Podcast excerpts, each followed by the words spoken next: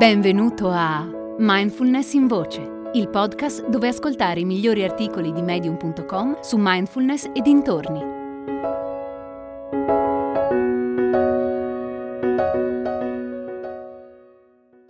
Impara a conoscere la tua ombra di Brandon Weber. Ti sei mai chiesto quanto bene ti conosci? Nel senso che intendeva Platone con il suo conosci te stesso. Di solito per capire quanto ci conosciamo pensiamo ai nostri desideri, ai nostri valori e alle nostre convinzioni. Tutti questi elementi rappresentano il nostro codice, qualcosa con cui il nostro io si identifica. Ogni uomo ha un suo codice e con quello interpreta il mondo e prende decisioni. È la parte conscia dell'ego, Quel codice è personale e può cambiare nel tempo. Ma cosa ci facciamo con la conoscenza di noi stessi? Possiamo chiederci chi sono. Conoscere noi stessi è la cosa su cui possiamo contare di più. Tutti creiamo un sistema di valori al quale ispirarci. È la nostra identità, vale a dire il nostro codice morale, il nostro senso del dovere, lo scopo per cui esistiamo. Quell'identità è la forza motrice delle nostre azioni. Ma è veramente chi sei tu? Pensaci un attimo.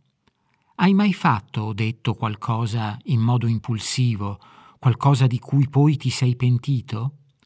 Una situazione in cui sei rimasto stranito e te la sei presa con te stesso, con una voce dentro di te che urlava perché l'ho detto?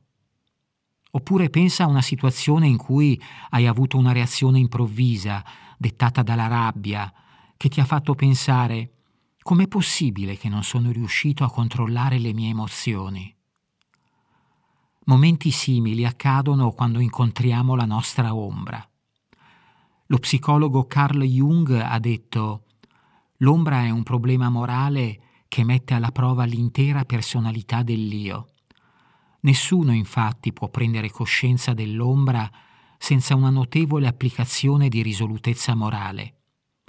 Ciò significa riconoscere come realmente presenti gli aspetti oscuri della personalità, atto che costituisce la base indispensabile di qualsiasi forma di conoscenza di sé. L'ombra è composta da quelle parti di noi che neghiamo e che ricacciamo nei nostri abissi interiori, abissi che il nostro ego conscio ha cercato di rimuovere, luoghi che abbiamo blindato e di cui abbiamo buttato via la chiave. Ciò però non toglie che i contenuti di quegli abissi siano sempre lì ad urlare, gridare e a reclamare il controllo delle nostre azioni. Vedere l'ombra che è in noi non è facile. Vive in quell'abisso oscuro della nostra mente nel quale è difficile entrare proprio perché l'ombra è difficile da affrontare. Peraltro noi umani, in quanto esseri giudicanti, siamo bravi a vedere l'ombra negli altri, ma non in noi stessi.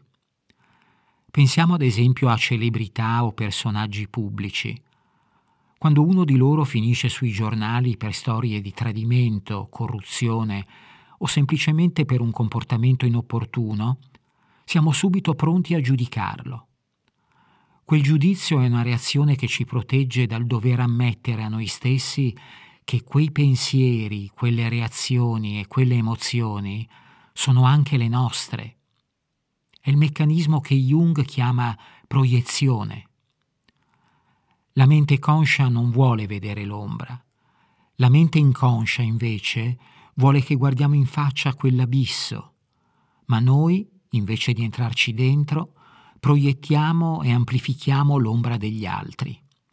Le nostre parti aggressive, menefreghiste, materialiste, invidiose, le proiettiamo sul prossimo. Quelle proiezioni sono un nostro riflesso. Così facendo neghiamo le nostre parti più malvagie, quelle che ci rifiutiamo di accettare come nostre. Mettiamo la nostra mente conscia sul trono del nostro ego. Immagina quel trono come un enorme iceberg. L'ego è la punta dell'iceberg che emerge dall'acqua, mentre la mente inconscia dove sta l'ombra è la montagna di ghiaccio immersa sott'acqua. Mi spiego meglio. Pensa a una situazione in cui un amico ti ha rinfacciato un tuo difetto, qualcosa di semplice, come ad esempio il fatto che arrivi sempre tardi agli appuntamenti. Per un attimo quell'accusa ti fa montare una forte rabbia.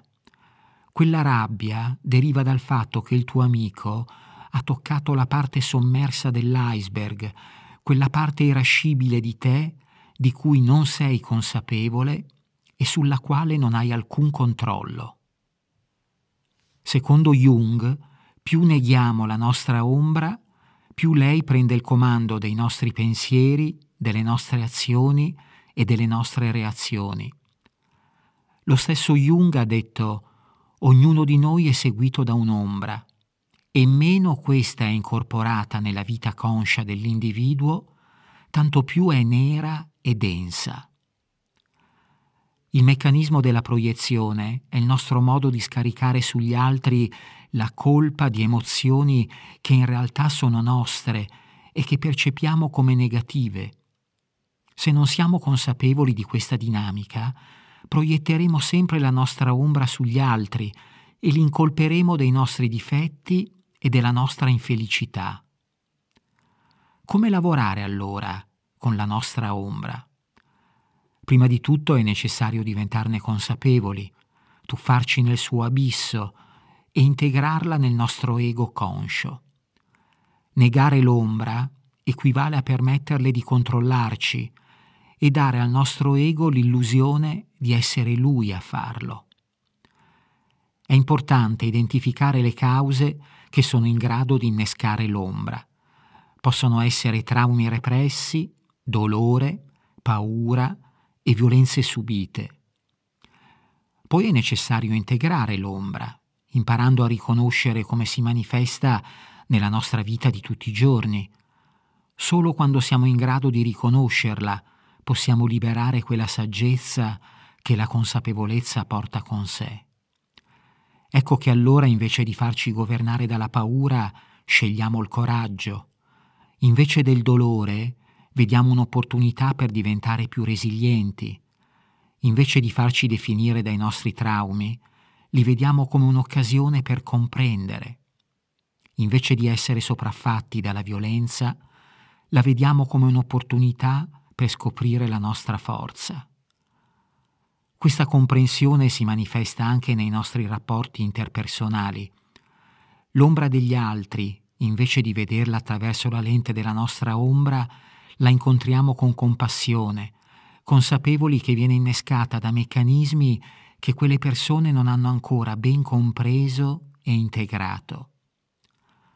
Concludo con una frase di Jung che spiega in modo meraviglioso quali sono le conseguenze del portare alla luce la nostra ombra e integrarla nella mente conscia.